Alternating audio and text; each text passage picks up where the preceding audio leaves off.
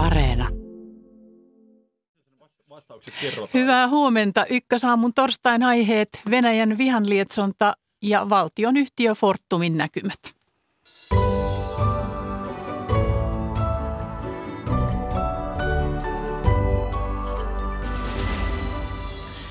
Kymmenissä Venäjän kaupungeissa on osoitettu mieltä presidentti Putinia vastaan. Myös lännessä on tuomittu Putinin uhkailu ydinaseilla ja aikeet liittää Ukrainan alueita Venäjään.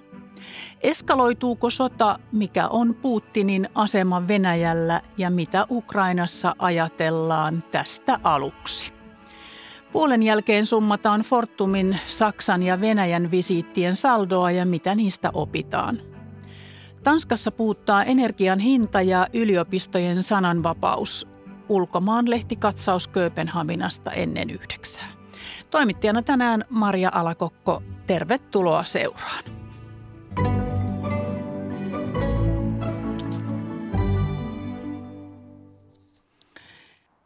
Venäjän presidentti Vladimir Putin ilmoitti eilen osittaisesta liikekannallepanosta ja samalla esiintyi kovin sanoin länttä vastaan. Putinin mukaan Venäjällä on kaikki resurssit oman kansansa puolustamiseen ja niitä ollaan valmiita myös käyttämään. Kiovassa on toimittajamme Maxim Ferorov. Hyvää huomenta. Huomenta. Miten siellä on Putinin puheeseen suhtauduttu, minkälaista jälkipuintia siellä on ollut?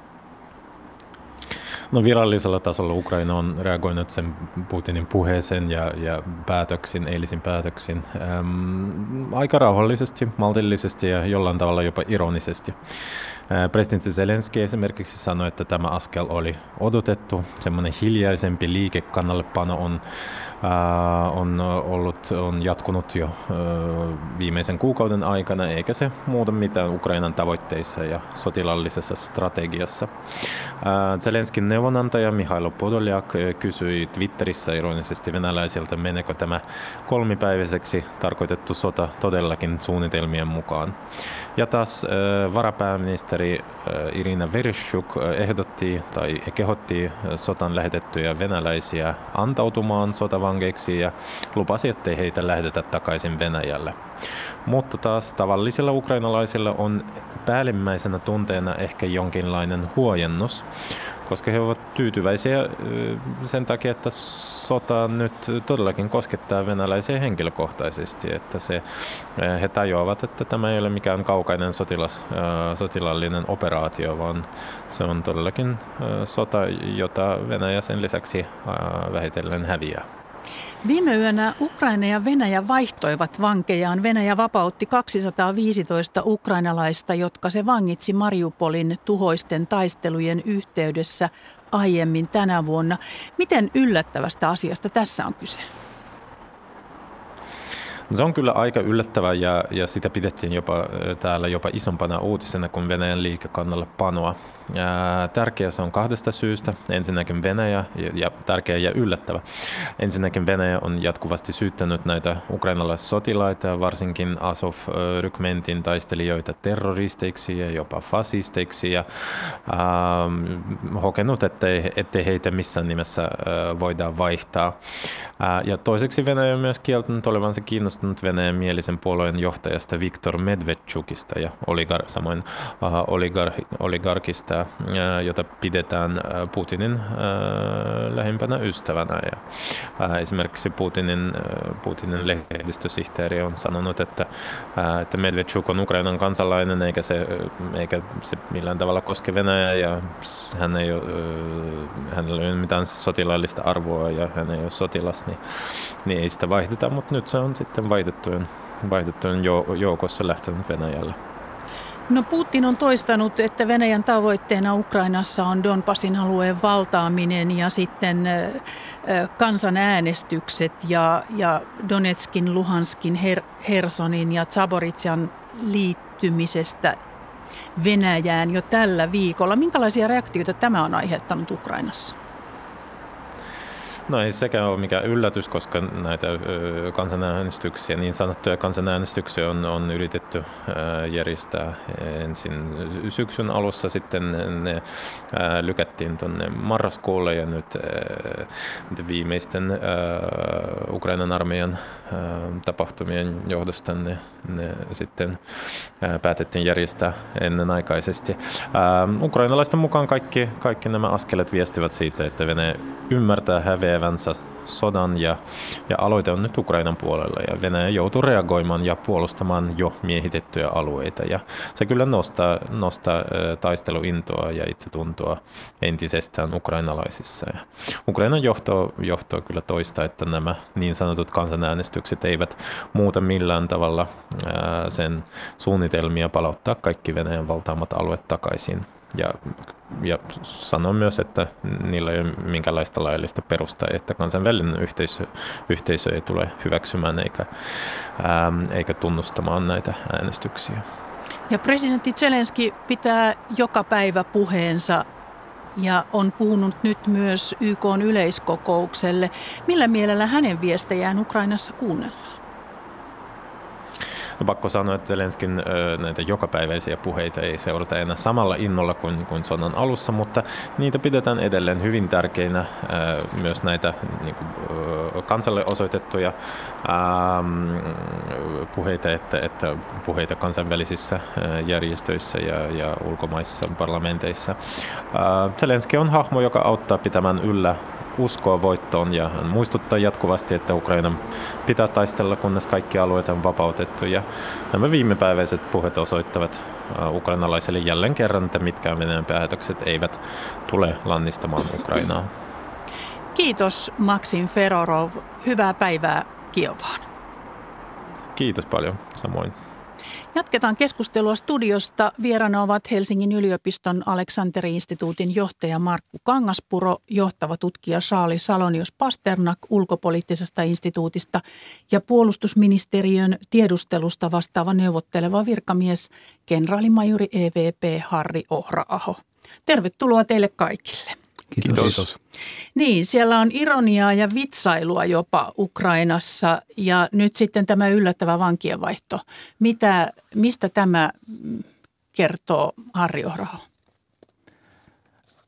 Kertoo siitä, että Putinin viesti ei sillä tavalla ainakaan Ukrainan kansalle mennyt läpi, kun hän kenties olisi halunnut luoda näitä vahvoja teemoja. Jos kaiken kaikkiaan katsoo tätä puhetta, niin siinä oli kymmenen minuuttia – oikeastaan, mitä me katsotaan valheeksi vai törkeäksi valheeksi. Sitten neljä minuuttia oli tähän liittyen osittaisen liikekannallepanon perusteluun ja yksi minuutti sitten verhottu uhkaus käyttää ydinaseita. Niin, sinä sanot, että, että Putin käyttää vihan lietsonnassa peiliargumentaatiota. Mitä se tarkoittaa? No se on tämmöinen teoria, joka tarkoittaa yksinkertaisesti sitä, että käytetään semmoisia puheenparsia vastustajasta, jota itse tekee tai aikoo tehdä.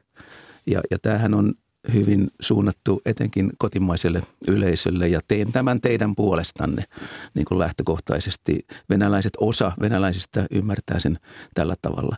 Samalla tavalla tiedustelussa on myöskin tämmöinen ilmaisukon mirror effect, eli, eli jos ajattelemme, että millä tavalla esimerkiksi Venäjä toimii, niin kuvittelemme, että Venäjä toimii samalla tavalla rationaalisesti kuin niin tota, esimerkiksi lännessä toimitaan.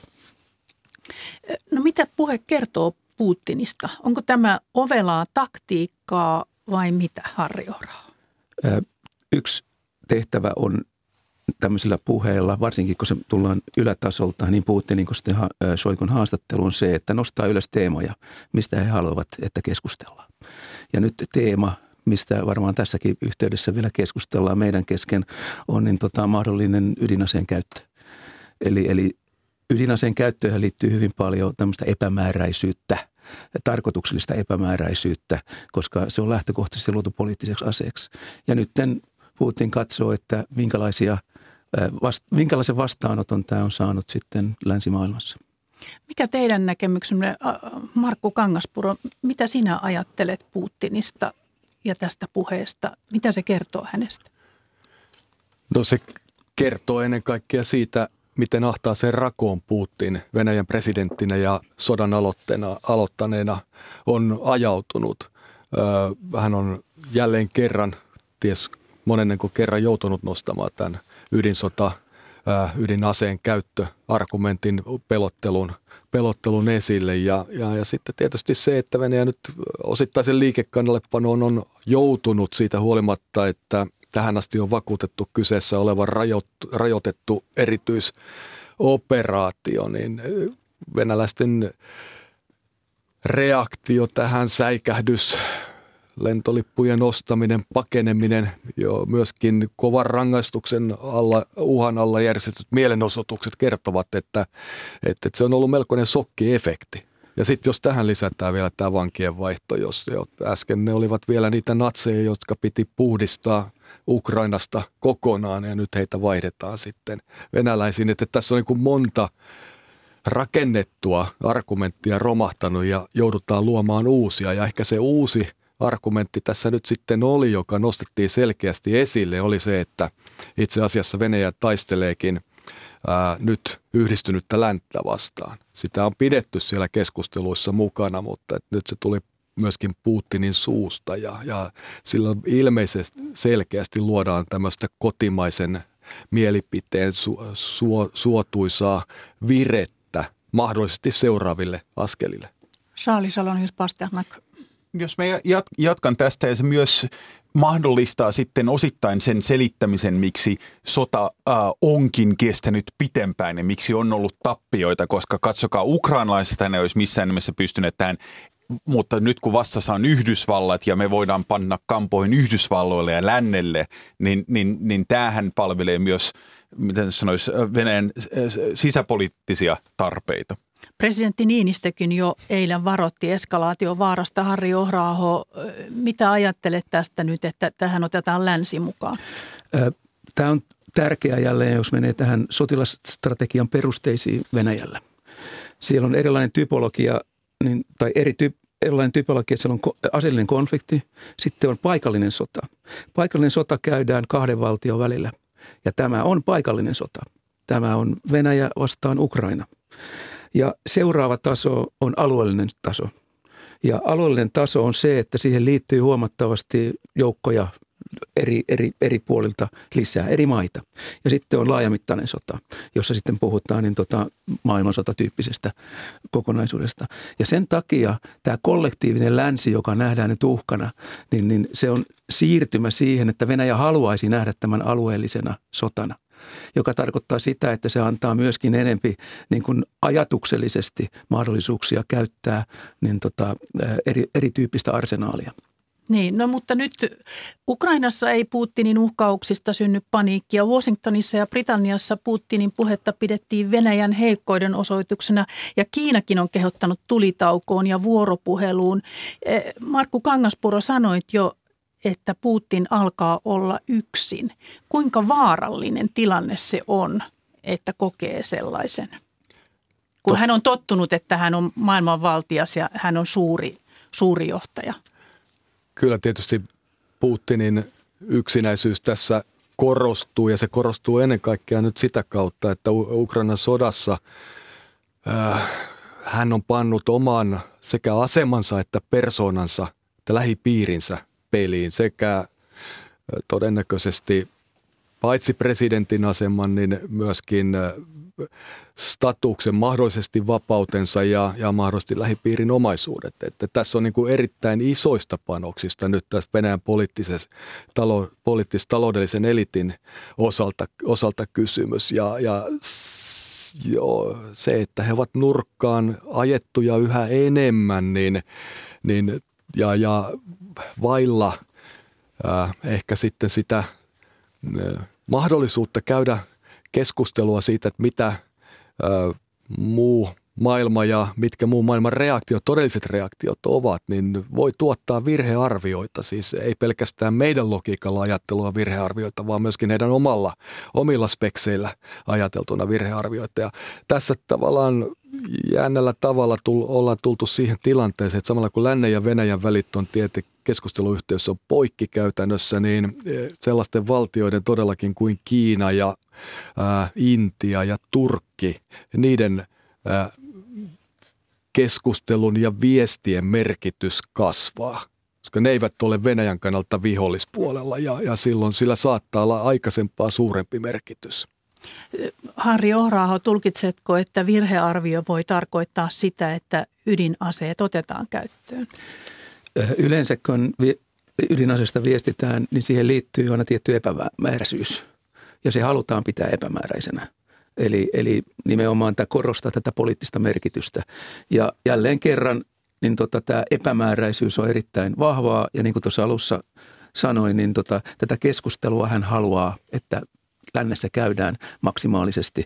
Ja se, mihin, mihin tämä johtaa, tietysti jää nähtäväksi, mutta tällä hetkellä näen, että kysymys on ensisijassa informaatiovaikuttamisesta – ja, ja, ja totta kai, jos on yksikin prosentti mahdollista, että ydinaseita tullaan käyttämään, siihen tietysti täytyy valmistautua, että miten, miten kenties semmoiseen toimintaan öö, vastataan. Eli me toimimme tässä juuri nyt, kun me keskustelemme tästä Putinista, niin aivan juuri sen mukaan, mitä hän haluaa. Eli se on mennyt perille se hänen informaatiovaikutuksensa. No, no ei se keskustelu, koska informaatiovaikutusta tehdään niin, että saadaan joku toimimaan tai olla toimimatta tietyllä tavalla. Ähm, se keskustelu ehkä palvelee no, kansaa, muita aivan. kuuntelijoita. Äh, e- eli jos me esimerkiksi lopetamme Ukrainan aseellisen tukemisen, silloin sillä on ollut vaikutusta ja merkitystä, koska olemme tehneet sen niin, että emme mukamas halua eskaloida tilannetta, niin tämä on se keskeinen asia, joka myös tarkoittaa, että Ukrainan tukemista pitää jatkaa. Aivan, mutta Sauli Salonis Pasternak, mitä länsi mitä siltä nyt odotetaan? Miten se voi tähän reagoida? Tai pitääkö se reagoida jotenkin? Siis, mit, si- mitä siis, siellä tapahtuu nyt? Siis, miten siis, tätä punnitaan, tätä uhkaa? Ehdottomasti pitää reagoida. Itse sanoisin, että nyt on jonkunlainen ikkuna tässä, missä niin paljon aseita Ukrainalle kuin mahdollista ennen kuin Venäjä, eihän nyt varmaan 300 000 millään tavalla saa sinne, mutta ennen kuin he edes saa jotain tykin ruokaa, koska jokainen niistäkin pitää ampua tai tuhota jotenkin, äh, niin äh, meillä on niin kuin ikkuna nytten, ja koska se näyttää siltä, että sota jatkuu, niin kaikki argumentit, joita on käytetty Suomessakin, että ei voi antaa tietyn tyyppisiä asejärjestelmiä, koska koulutus kestää liian pitkään, niin ne voi ignoroida, koska sota tulee kestämään ja kyllähän Ukraina tarvitsee puolustusvoimat sodan päätyttyäkin esimerkiksi modernia hävittäjiä, niin, niin lännessä kyllä pitää kalibroida asiansa näin. Ja se tarkoittaa, että myös rakas valtiomme joutuu miettimään, että mitä se toimii ähm, äh, teollisuuden kanssa, niin että aseita on antaa. Aivan, ja nythän siis pohditaan jo pa- uusia pakotteitakin Venäjälle, ja Ukraina ehdotti veto-oikeuden poistoa Venäjältä YK turvallisuusneuvostossa, että tällaisia aloitteita on tullut. Mutta puhutaan nyt seuraavaksi siitä, että mitä tapahtuu siellä Venäjällä. Otetaanko Markku Kangaspuro Putinin puhe vakavasti Venäjällä? Uskooko oma kansa häntä? Kyllä siltä näyttää, että suuri osa uskoo ja heillä on täysin syy uskoa siitä, siitä että, että, että liikekannalle, osittainen liikekannallepano käynnistetään, se on uhka sen kohteena oleville, joka näkyy ostettujen lentolippujen, täyteen puukattujen lentojen määrässä. Ää, muun muassa nyt olleissa mielenosoituksissa se, että niinkin kovan rangaistusuhan alla ihmiset osoittavat mieltä ja protestoivat. Kyllähän se on tärkeä signaali tietenkin. Ja, Onko ja se sit... mahdollisuus, että nousee vielä suurempi kapina vai tyrehtyvätkö ne tähän vai jatkuu, jatkuvatko nämä? Sitä on kauhean vaikea ennustaa, koska repressio on myöskin erittäin kova. Mielenosoitukset, kuten olemme kuvastosta nähneet, niin ne tukahdutetaan pamputtamalla, pidättämällä ihmisiä, lähettämällä, antaa, antamalla tuota niin, armeijan astumismääräyksiä ja niin edespäin, niin edespäin. Että, että kyllä se repressio on myöskin niin kova, että, että sitä on, se ilmeisesti edellyttää vielä laajempaa sokkia ja vaikutusta laajempaan yleisöön, että, että ihmiset alkaa kokea, että heillä ei ole mitään menetettävää enää tässä, mutta se voi myöskin samalla merkitä sitten, sitten kaosta, eh, jo, jolla voi olla tietysti myöskin arvaamattomia seurauksia, emme, emme tiedä sitä tähän lisää vielä niin tota, tästä Putinin puheesta omalle kansalle, niin tässä hyvin heijastui myöskin se, että se oli kovin saarimainen puhe, koska vastuu siirrettiin aluejohtajille. Jos katsoo sitä ukaasia, mikä allekirjoitettiin, niin se oli nimenomaan laadittu siten, että puolustusministeriö määrittää kiintiöt aluejohtajille, joiden he pitää täyttää.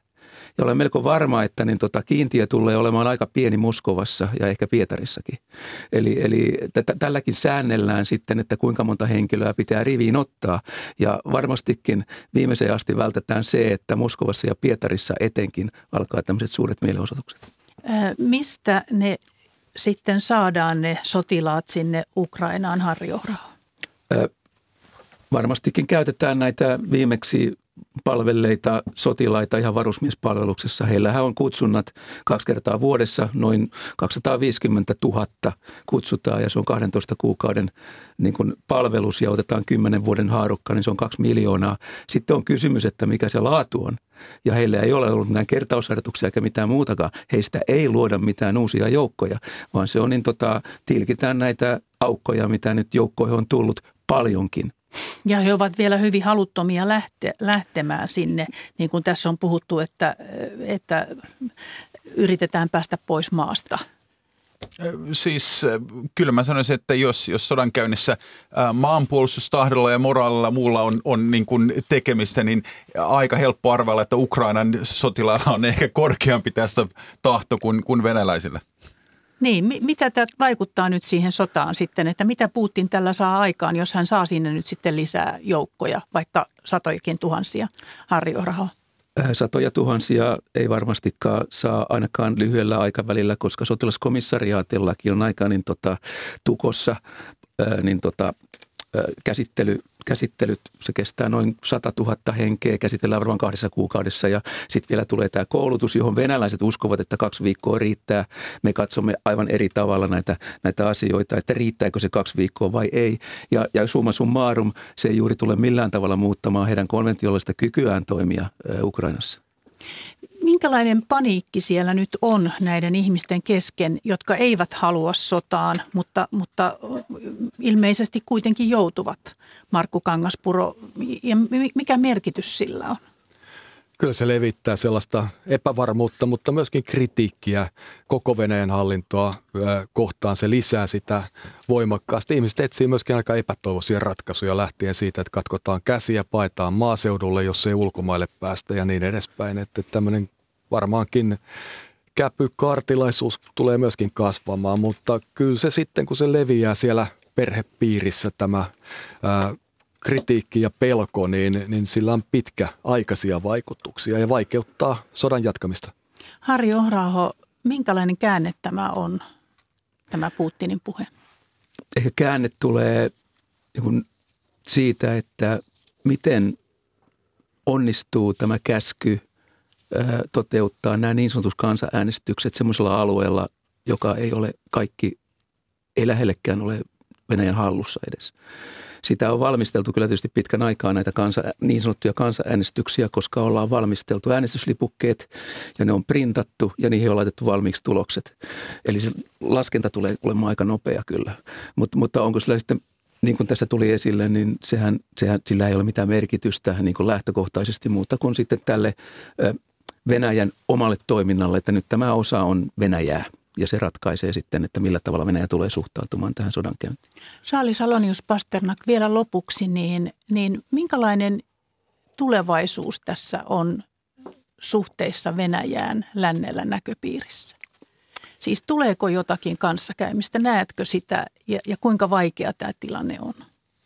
No sen kun tietäisi, niin ei varmaan tulisi samais, sal, samanlaisia hasseja kuin Fortum-kaupassa.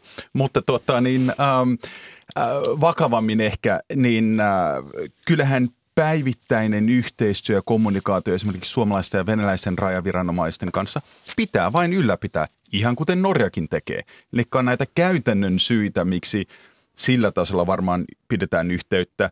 Ja kuten Markku tässä mainita, niin niin jos emme halua, että vain Intian ja Kiinan valtionjohto keskustelee Kremlin kanssa, niin, niin kai jonkunlainen ovi pitää pitää siinäkin auki. että Yhdysvaltain presidentti tai joku muu voi tulevaisuudessakin varoittaa Putinia esimerkiksi siitä, että ydinaseita ei sitten kannata miettiä. Markku Kangaspuro, minkälainen ovi pitää pitää auki? Semmoinen ovi, että me ei jumiuduta tuijottamaan vaan tätä sotaa, joka ei ole se ratkaisu. Meidän pitää, ratkaisu pitää etsiä sodan, sodan lopettamiseen ja siihen täytyy pitää sitten kaiken näköisiä vaihtoehtoja ja ikkunoita auki. Se ei, ei ole kovin helppoa eikä se ole tällä hetkellä näköpiirissä, mutta perspektiivissä. Kiitos Aleksanteri-instituutin johtaja Markku Kangaspuro, johtava tutkija Saali Salonius Pasternak ulkopoliittisesta instituutista ja puolustusministeriön tiedustelusta vastaava neuvotteleva virkamies Harri Ohraaho. Hyvää päivänjatkoa teille kaikille. Kiitos. Kiitos. Ja kuten tuossa jo Fortum mainittiin, niin siihen suuntaan ollaan menossa. Siis Fortum on palaamassa Pohjoismaiden energiamarkkinoille. Mitä päätelmiä Fortumin johdon ja Suomen poliittisen johdon pitäisi Saksan ja Venäjän reissuista tehdä, sitä perkaamme nyt. Tervetuloa studioon pörssisäätiön toimitusjohtaja Sari Lounasmeri Finveran pääekonomisti Mauri Kotamäki sekä kauppalehden vastaava päätoimittaja Arno Ahosniemi. Niin, odotukset ja toiveet haihtuivat kivulias käännekohta ja vaikea päivä, luonnehti Fortumin toimitusjohtaja Mark Markus Rauramo eilistä. Minkälaisia tuntemuksia teissä herää Fortumin Saksan ja Venäjän markkinoille tekemistä visiiteistä? Toimitusjohtaja Sari Lounasmeri. No onhan tässä monenlaisia käänteitä ollut. Nyt jälkikäteen helppo sanoa, että olisi kannattanut jättää tekemättä, mutta ehkä ihan nämä viimeiset tunnelmat, kun kuitenkin nyt aikaisemmin kesällä oltiin jo hyvin epätoivoisia, niin ehkä sitten kuitenkin pelastettiin, mitä pelastettavissa oli ja nyt tavallaan päästiin takaisin maanpinnalle katsomaan sitten eteenpäin tulevaisuuteen, mutta kyllähän tässä miljardeja menetettiin. Aivan, tappiot 5,6 miljardia ja Venäjän yli 5 miljardin jotka on laskettu siis yli viiden viideksi miljardiksi, niin niiden omistusten tilanne vielä epäselvä.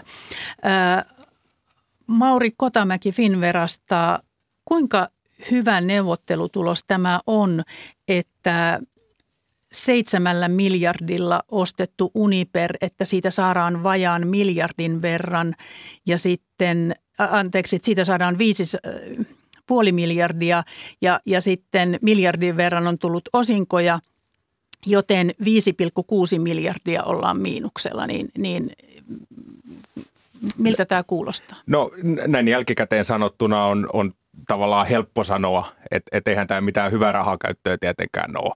että et aika huono tuotto siinä, siinä ilmiselvästi on, mutta mut kun otetaan huomioon vain tämä neuvottelutulos – ja, ja ikään kuin siinä tilanteessa, missä oltiin, niin on, on samaa mieltä Sarin kanssa, että kyllä, kyllä tässä niin kuin, ää, tämä on ehkä sellainen, tähän on oltava kuitenkin tyytyväinen, että tilanne oli mennyt aika huonoon ja, ja, ja sanotaan, että maalailtiin seinille myös huonompia ratkaisuja, kun tätä, tätä ennakoitiin. Ja tässä mielessä tämä on ihan ok, ok puolustusvoitto, niin kuin, niin kuin Arno on kirjoittanut. Fortum saa takaisin 8 miljardia, jonka se antoi Uniperin rahoitukseen lainana ja takauksina. Ja sitten Fortumilla ilmeisesti on jonkinlainen optio ostaa, jos Uniper aikoo myydä, niin nämä Ruotsin energiat, siis ydinenergiaa ja vesivoimaa. Arno Ahosniemi, mitä sanot sinä tästä? No se on tosiaan tärkeää, että se 8 miljardin laina ja takaus saatiin takaisin, paitsi että juuri tänä aamunahan Ylen uutisista kuulimme kirjeenvaihtaja Anna Karismun jutusta, että ei ole vielä ihan tietoa, että milloin ne tulee, että ei kannata vielä henkeä pidetellä niin kauan, että ennen kuin ne on saatu. Että se on tosi tärkeä juttu, mutta vielä tärkeämpää on se, että Fortumin ei tarvitse enää pääomittaa Uniperia. Se pääsee nyt, kun Saksa on vetänyt itsensä siihen halvan venäläisen kaasun löysään hirteen, niin Fortum ei tarvitse tässä enää, enää killoa, eikä se tarvitse kantaa riskiä Saksan kaasuhuollosta, ja tämä on niin kuin tosi hyvä asia. Sitten jos lähdetään tavoittelemaan kuuta taivalta, niin olisi pitänyt tietysti saada sitä vesivoimaa ja ydinvoimaa, johon nyt se etuosto-oikeus on, että sehän ei hyvältä näytä. Ensin ostetaan kallilla Uniper, sitten se myydään halvalla pois pakon edessä, ja sitten 2026 asti on mahdollisuus ostaa se markkinahinta, joka varmasti on korkeampi. Näin. No sitähän aikanaan varoiteltiin, mutta jos nyt jälkiviisastellaan ja sotaa ja energiapulaa ei olisi tullut, niin olisiko kaikki mennyt hyvin? Saataisiinko me nyt paljon osinkoja valtiolle ja niin poispäin? Et, et kenen syy tämä nyt on? No jos tähän ensimmäiseen, niin, niin kieltämättä niin kuin Rauramo, Fortumi Rauramo eilen sanoi, että, että, että Uniper ja Fortum ei ollut sodan kestävä ja ikään kuin viittasi siihen, että, että se on tämä sota, joka tämän koko ikään kuin kaasumarkkinan disruptoi ja, ja rikkoi ja, ja sen takia ollaan tässä tilanteessa. Kyllä mun mielestä voi, voi niin kuin ajatella näin, että – että tämä keskeinen ongelma oli, oli vain se, että sota ei osattu e, ennustaa ja ennakoida ja, ja ilman sitä asiat olisi voinut mennä ihan ok. Kaasu varmasti olisi ollut ihan tärkeä energianlähde tässä siirtymässä, vihreässä siirtymässä ja sillä tavalla voi, voi niin kuin perustellakin etukäteen Mut, tätä. Mutta siis Uniperhan on valtavan kokoinen, isompi kuin Fortum, niin oliko se järkevä ostos? Se ei ole yhtään tavatonta, että pienempi yritys ostaa suurimpia yhtiöitä ja vaikka se Venäjän kaasuriski oltaisiin nähtykin, niin sitten taas tämä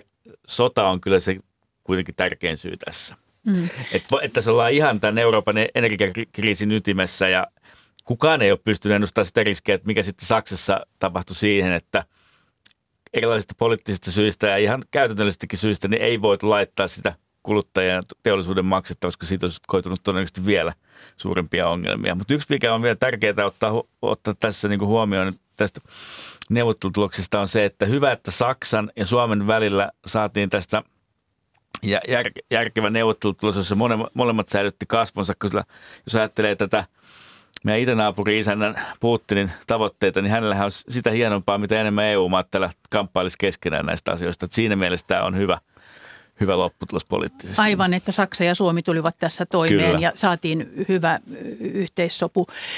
No silloin kun tätä kauppaa tehtiin, puhutaan tästä nyt vielä vähän, niin tota, Venäjä oli jo kuitenkin vallannut osan Ukrainaa. Fortum saisi rahat sähköverkoista, joista se luopui Suomessa ja Ruotsissa. Oliko silloin painetta investoida – siis myös valtioomistajan taholta. Jossain vaiheessahan puhuttiin kovasti taseen panosta töihin, ää, Sari Lounasmeri.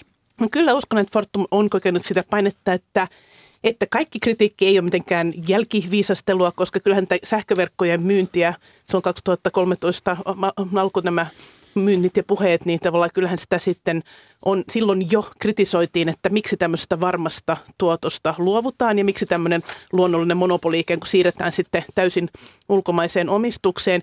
Siitä Fortum sai 9 miljardia euroa. Jos ajatellaan, että yhtiö pitää tällaista summaa ikään kuin pankkitilillä siellä odottelemassa, niin siinä saatiin odottaa sitä vuoteen 2017, kunnes tämä Uniper löytyi. Varmasti siinä on joko suoraan tai ainakin alitajuisesti tullut semmoista kokemusta, että omistajan puolelta on painetta tehdä asialle jotain.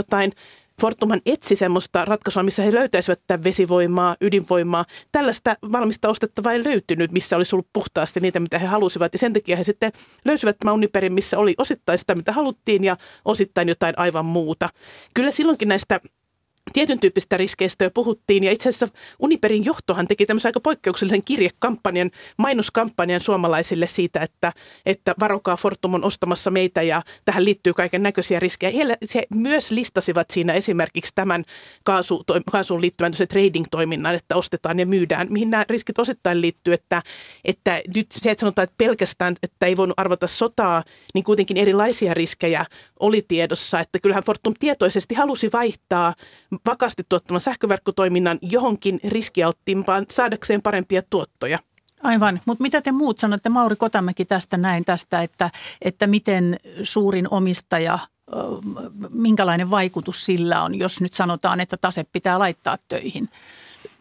Tosi hyvä kysymys ja, ja, ja tota, vaikea siihen on tarkalleen suoraan sanottuna vastata, Mut, mutta mä, mä näkisin, että tämä taustaidea, mikä tässä on, niin se on kuitenkin ihan silleen pesu, pesun kestävä, että oli ikään kuin jossain määrin matalan katteen toimintaa, myytiin se pois ja haluttiin vaihtaa se korkeamman katteen toimintaan. Ja tämä on niin kuin pörssiyhtiöltä, tämä on ihan ok strateginen veto mun mielestä, ei, ei, ei siinä ole mitään vikaa, mutta tämä on niin kuin, nyt kävi tosi huonosti ja, ja, ja valitettavasti niin kuin kävi, kävi näin.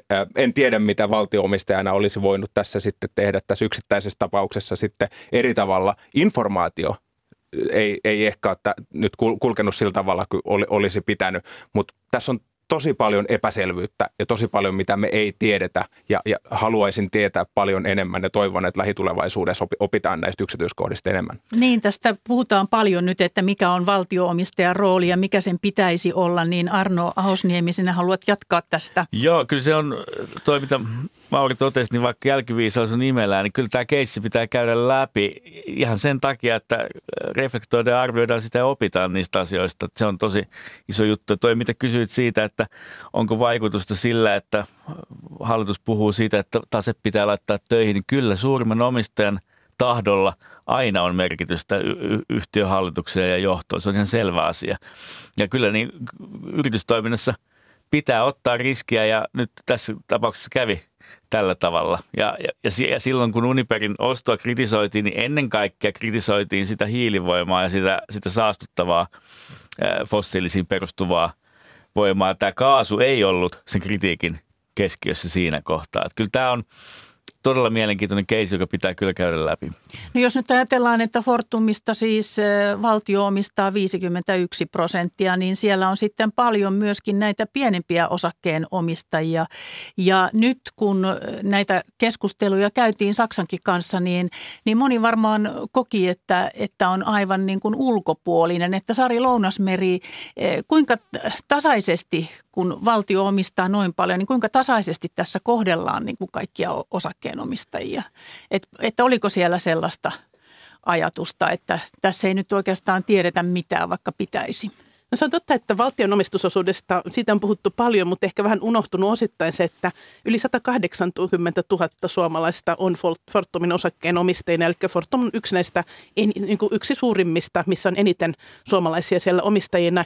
Ja hän on pitkälti lähtenyt tähän omistajiksi sen takia, että hän on ajatellut, että Fortum on yhtiö, joka tekee voittoa, jakaa niitä voittovaroja osinkoina omistajille ja sen mukaan niin kuin halunneet lähteä tähän mukaan. Ja kyllähän se valtion omistajan mukana ollut varmasti on tuonut semmoista osan mielestä semmoista selkänojaa. Toisaalta osa sitten taas suhtautuu sitten haluaa nimenomaan karttaa tämmöisiä, missä valtio on mukana omistajana. Mutta nämä kaikki mukaan lähteneet niin varmasti ovat niin pitäneet sitä myös hyvänä. Ehkä se, että kun valtio on suurena omistajana ja on myös iso tämmöinen kansan osake, niin kuin voitaisiin sanoa, niin se, että mahdollisimman avoimesti asioista kerrotaan läpinäkyvästi, niin olisi tietysti se hyvä asia. Toisaalta myös ehkä vähän unohtunut se, että valtiollahan on, jos valtio haluaa olla omistajana passiivinen jossain tilanteessa, niin heillä olisi silti mahdollisuus kutsua koolle yhtiökokous, missä sitten muutkin omistajat pääsevät ääneen. Et nyt tämmöisiä ylimääräisiä yhtiökokouksia Fortumin tapauksessa ei ole nähty, mitä olisi ollut mahdollista järjestää myös. No niitä jossain kohtaa tässä kyllä perään kuulutettiinkin, että miksei sellaisia ollut. Mitä mieltä te muut olette tästä, että kuultiinko kaikkia tai saatiinko tarpeeksi tietoa? No kyllä siinä kaikki osakkaat ihan samanlaisessa liemessä ovat olleet ja sitten voi aina esittää sen vastakysymyksen, että ja kannatan myös tätä avoimuutta ja asioista viestimistä hyvin avoimesti ja kaikki osallistamista, mutta sitten mikä lisäarvo siitä saadaan siitä yhtiökouksista, niin se on sitten hyvä kysymys, että – kun tässä te käydään kovia neuvotteluja ja väännetään, mutta niin tärkeää on kyllä myös se, että Suomen poliittinen johto on siinä vahvasti mukana ja kaikki keinot käytetään. Nyt saatiin kyllä siinä mielessä olosuhteisiin nähdä ihan hyvä lopputulos. Joo, Pahemminkin olisi voinut käydä. Aivan. No mutta nyt kun on puhuttu, että, että kenen vika tämä oli ja kuka on syyllinen, niin, tuota, niin pitääkö tässä nyt sitten jonkun katsoa peiliin erityisesti ja, ja, ja tehdä päätelmiä? Mitä mieltä te siitä olette, Mauri Kotamäki? No No tuota, varmasti siis, siis kuten todettu, mä tavallaan ymmärrän tämän sijoituksen taustat, mutta tässä on käynyt nyt huonosti ja siitä me ei päästä yli eikä ympäri. Tässä on hävitty tolkuttomasti rahaa. Ja, ja va, vaikka perustat olisi millaiset, niin, niin kyllä jollain on aina vastuu. Ja, ja, ja kyllä tietysti sellainen niin kuin syyllisten etsiminen ei ole välttämättä hirveän hedelmällistä, mutta toisaalta ei voi myöskään livetä vastuusta ne ihmiset, jotka, jotka ikään kuin niitä päätöksiä on te, tehnyt. Mutta tämä on pitkä aikamatka, kun tässähän on monta hallitusta, t- että, että miten se nyt sitten käytännössä toteutetaan se vastuunotto. No, no tämä on pitkä aikamatka ja omat, omat tota, ehkä hieman tällaiset sympatiat ovat myös tu, Tuppuraisen puolella. Että et hän, hän on niinku hoitanut tätä kriisiä. Siitäkin voi toki olla montaa mieltä, että millä tavalla sitä kriisiä on hoidettu, mutta kyllä se edellinen hallitus tai aikaisemmat toimet on, on myös merkittäviä tässä. Kyllä lähtökohtaisesti yrityksen hallitus ja ylinjohto vastaa siitä päätöksenteosta, mutta toki sielläkin on tapahtunut vaihdoksia. Mutta ehkä kuitenkin se, kuka tästä eniten tästä tarinasta myöhemmin oppii, on valtioomistaja. Voidaan miettiä niitä linjauksia esimerkiksi, pitääkö semmoisen yrityksen, missä valtio on enemmistöomistajana, niin lähteä tämmöiselle ulkomaan retkille, vai jos motiivi omistukselle on huoltovarmuus, niin pitäisikö esimerkiksi keskittyä sitten kuitenkin siihen päätehtävään? No mitä mieltä olet, pitääkö? No ainakin mun mielestä olisi hyvä valtion omistajana jotenkin tuoda auki ja, ja päättää niitä linjauksia selkeämmin. Että päättää ja kertoa se muillekin osakkeenomistaja ja myös kertoa samalla sille yrityksen johdolle, että ehkä tässä on ollut pääomistajan tahtotila hieman epäselvä. No tässä on tietysti haluttu myös valtiolle isoja osinkoja. Puoli miljardia on tullut parhaimmillaan ja nyt se kutistuu ilmeisesti aika olemattomiin. Niin, niin mikä tässä nyt on se tasapaino? Mitä sanot Arno Ahosniemi, että, että pitääkö pysyä kotimaassa ja pitää energiasta kiinni ja omistaa se sitten vaikka kokonaan vai miten, miten pitää? Nämä on hyvin voimakkaita ja vahvoja ja vaikeita poliittisia kysymyksiä, mutta on ihan totta, mikä totesit, että kyllä valtiolle aina ne osingot kelpaa. Ja jos yhtiön hallitus ja, sen johto on perusteellisesti arvioinut jo, jostakin yrityskauppaa ja selvitellyt siinä myös kansainvälisiä asiantuntijoita hyväksi käyttäen, niin aika vaikea olla sellainen poliitikko, joka sitten, jolla on sitten semmoinen näkemys ja osaaminen ja kompetenssi, joka sitten sanoo, että nyt top tykkänä, että tämä ei käykään. Että kyllä se, paik- se päätöksenteon paikka on myös aika, aika vaikea. Joo. On, on, on niin kuin ihan, ihan täsmälleen samaa mieltä. Tämä sanottuna olen käsittänyt, että eduskuntapuolueiden puheenjohtajat, eli käytännössä tuleva pääministeripuolue ja, ja, ja, ja muut hallituksen jäsenet, niin on kyllä hyvin vahvasti sitoutunut siihen, että tätä omistajaohjauskokonaisuutta – katsotaan kriittisesti seuraavalla hallituskaudella, erityisesti siis näiden mutta, mutta mitä siellä sitten voidaan tehdä? Siis ihan käytännössä, tuleeko joku mieleen joku esimerkki? Nythän siellä istuu, istuu valtion edustaja jokaisessa hallituksessa, se on nyt muuttunut. Niin, niin mitä se takaa? Niin valtion edustajahan ei istu nykyään ihan kaikissa yhtiöissä. Et tärkeää on se, että noudatetaan hyvän hallinnon sääntöjä niin kuin kaikissa muissakin pörssiyhtiöissä. Ja toi, mihin Sari viittasi, on tärkeää se, että ne yhtiöt, joilla on huoltovarmuuden tai muuten yhteiskunnallisesti kriittistä merkitystä, niin niitä hallitus, valtio omistaa. Ja sitten muuten finanssisijoitukset hallinnoidaan ihan – ihan tota, sijoitustoiminnan intressien mukaisesti, niin kuin Solidiumissa on tehty. Siinä on ihan selkeä jako kyllä olemassa. Ja ilman intohimoa niin tästä ei koskaan päästä. Tämä on semmoinen aihe, joka herättää aina poliittisia, poli- herättää poliittisia intohimoja. Vielä ihan lopuksi tästä, että miltä näyttää Fortumin tulevaisuus? Tarvitseeko se valtion kassasta rahaa vai pärjääkö se Mauri Kotamäki? No sanoisin, että se näyttää nyt tällä hetkellä eilisen jälkeen paremmalta kuin mitä se näytti sitä ennen. Se, että tarvitseeko se sitten valtion kassasta rahaa, niin, niin tässä vaiheessa on aika vaikea sanoa sitä tulevaisuusnäyttöä. Ja sähköhinta on tullut alaspäin, eli sitä lainaa, mikä se on Solidiumilta nyt hakenut sen luvan sen 2,4 miljardin myöntämiseen, sitähän ei ole tarvittu ja, ja yhtiön perusliiketoiminta on ihan kannattavaa, niin tällä hetkellä näyttäisi siltä, että ei tarvitse. No Saksa kansallistaa kaasuyhtiöitään. Pitäisikö Fortumkin ottaa kokonaan valtion hallintaan? Ihan tähän loppuun, mitä sanotte Arno Ausniemi? esittää se vastakysymys, että mitä lisäarvoa siitä sitten saadaan, jos näin menetellään. Olen samaa mieltä. Tähän ei ole yksiselitteistä vastausta just nyt. Mutta ihan kohtuulliselta näyttää Fortumin näkymät. Ihan kohtuulliselta. Kiitos Kauppalehden vastaava päätoimittaja Arno Ahosniemi Finveran pääekonomisti Mauri Kotamäki ja pörssi säätiön toimitusjohtaja Sari Lounasmeri. Ja mukavaa päivää teille kaikille.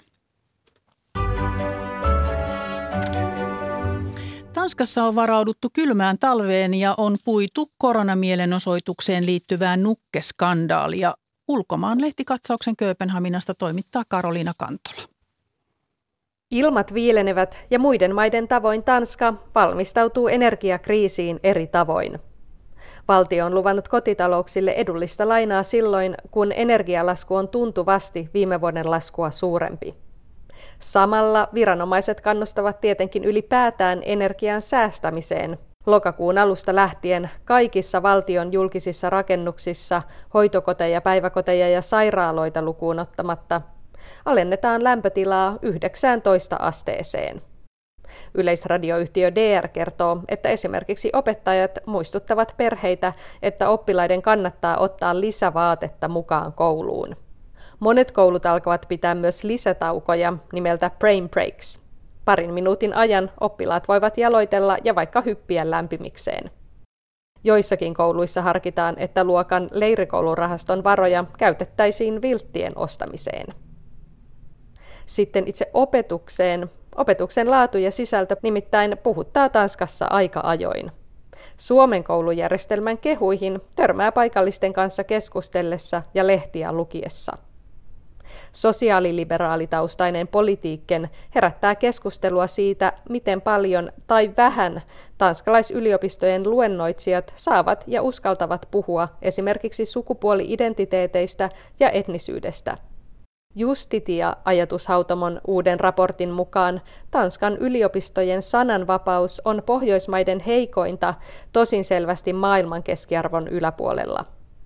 Tanskassa laki kyllä tukee tutkimuksen vapautta, mutta esimerkiksi Suomen perustuslaki turvaa myös opetuksen vapauden.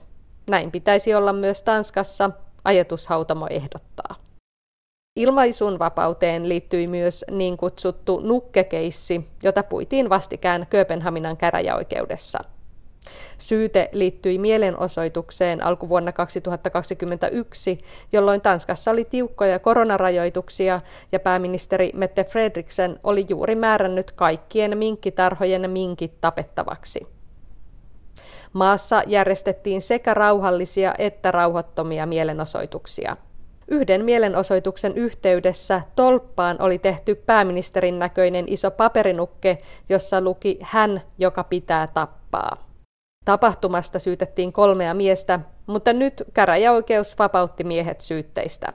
Oikeus katsoi, että kyseessä oli satiirinen teksti liittyen pääministerin määräykseen tappaa minkit, eikä vakava poliittinen uhkaus, kertoo uutistoimisto Ritsau. Konservatiivilehti Berlinsken toimittaja kirjoittaa kolumnissaan, että syyte herättää kolme kysymystä Tanskan sananvapaudesta. Ensinnäkin, kuka ilmoitti tapauksesta poliisille? Toiseksi, kuka ylipäätään sai syyttäjän asettamaan kyseiset lähes absurdit syytteet vallankaappausyrityksestä? Ja kolmanneksi, kuka oikein arvioi tuomareiden ammattitaitoa? Pitäisikö hän virkamiehistöä uudistaa ja kouluttaa, jotta valtionhallinto todella toimisi lainmukaisesti? Toimittaja kuittaa, että vastaus kolmanteen pointtiin olisi vastaus myös kahteen muuhun pointtiin. Ja vielä kunnioitus kuninkaallisille. Kuningatar Elisabeth toisen poismeno ja hautajaiset olivat tietenkin iso uutinen myös Tanskassa – Kuningattaren muistoa on kunnioitettu kaikissa medioissa, ja Tanskan kuningatar Margareta II, joka juuri viettää 50-vuotista hallitsijakauttaan, perui juhlakulkueensa, joka oli aiemmin suunniteltu juuri Elisabetin kuoleman jälkeiselle viikonlopulle.